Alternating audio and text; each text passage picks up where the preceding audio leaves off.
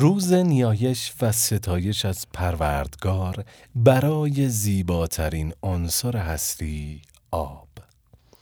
روز پاکی و صافی و بیالایشی و روز آناهیتا ایزد آبهای روان بر همه ایرانیان خجسته باد.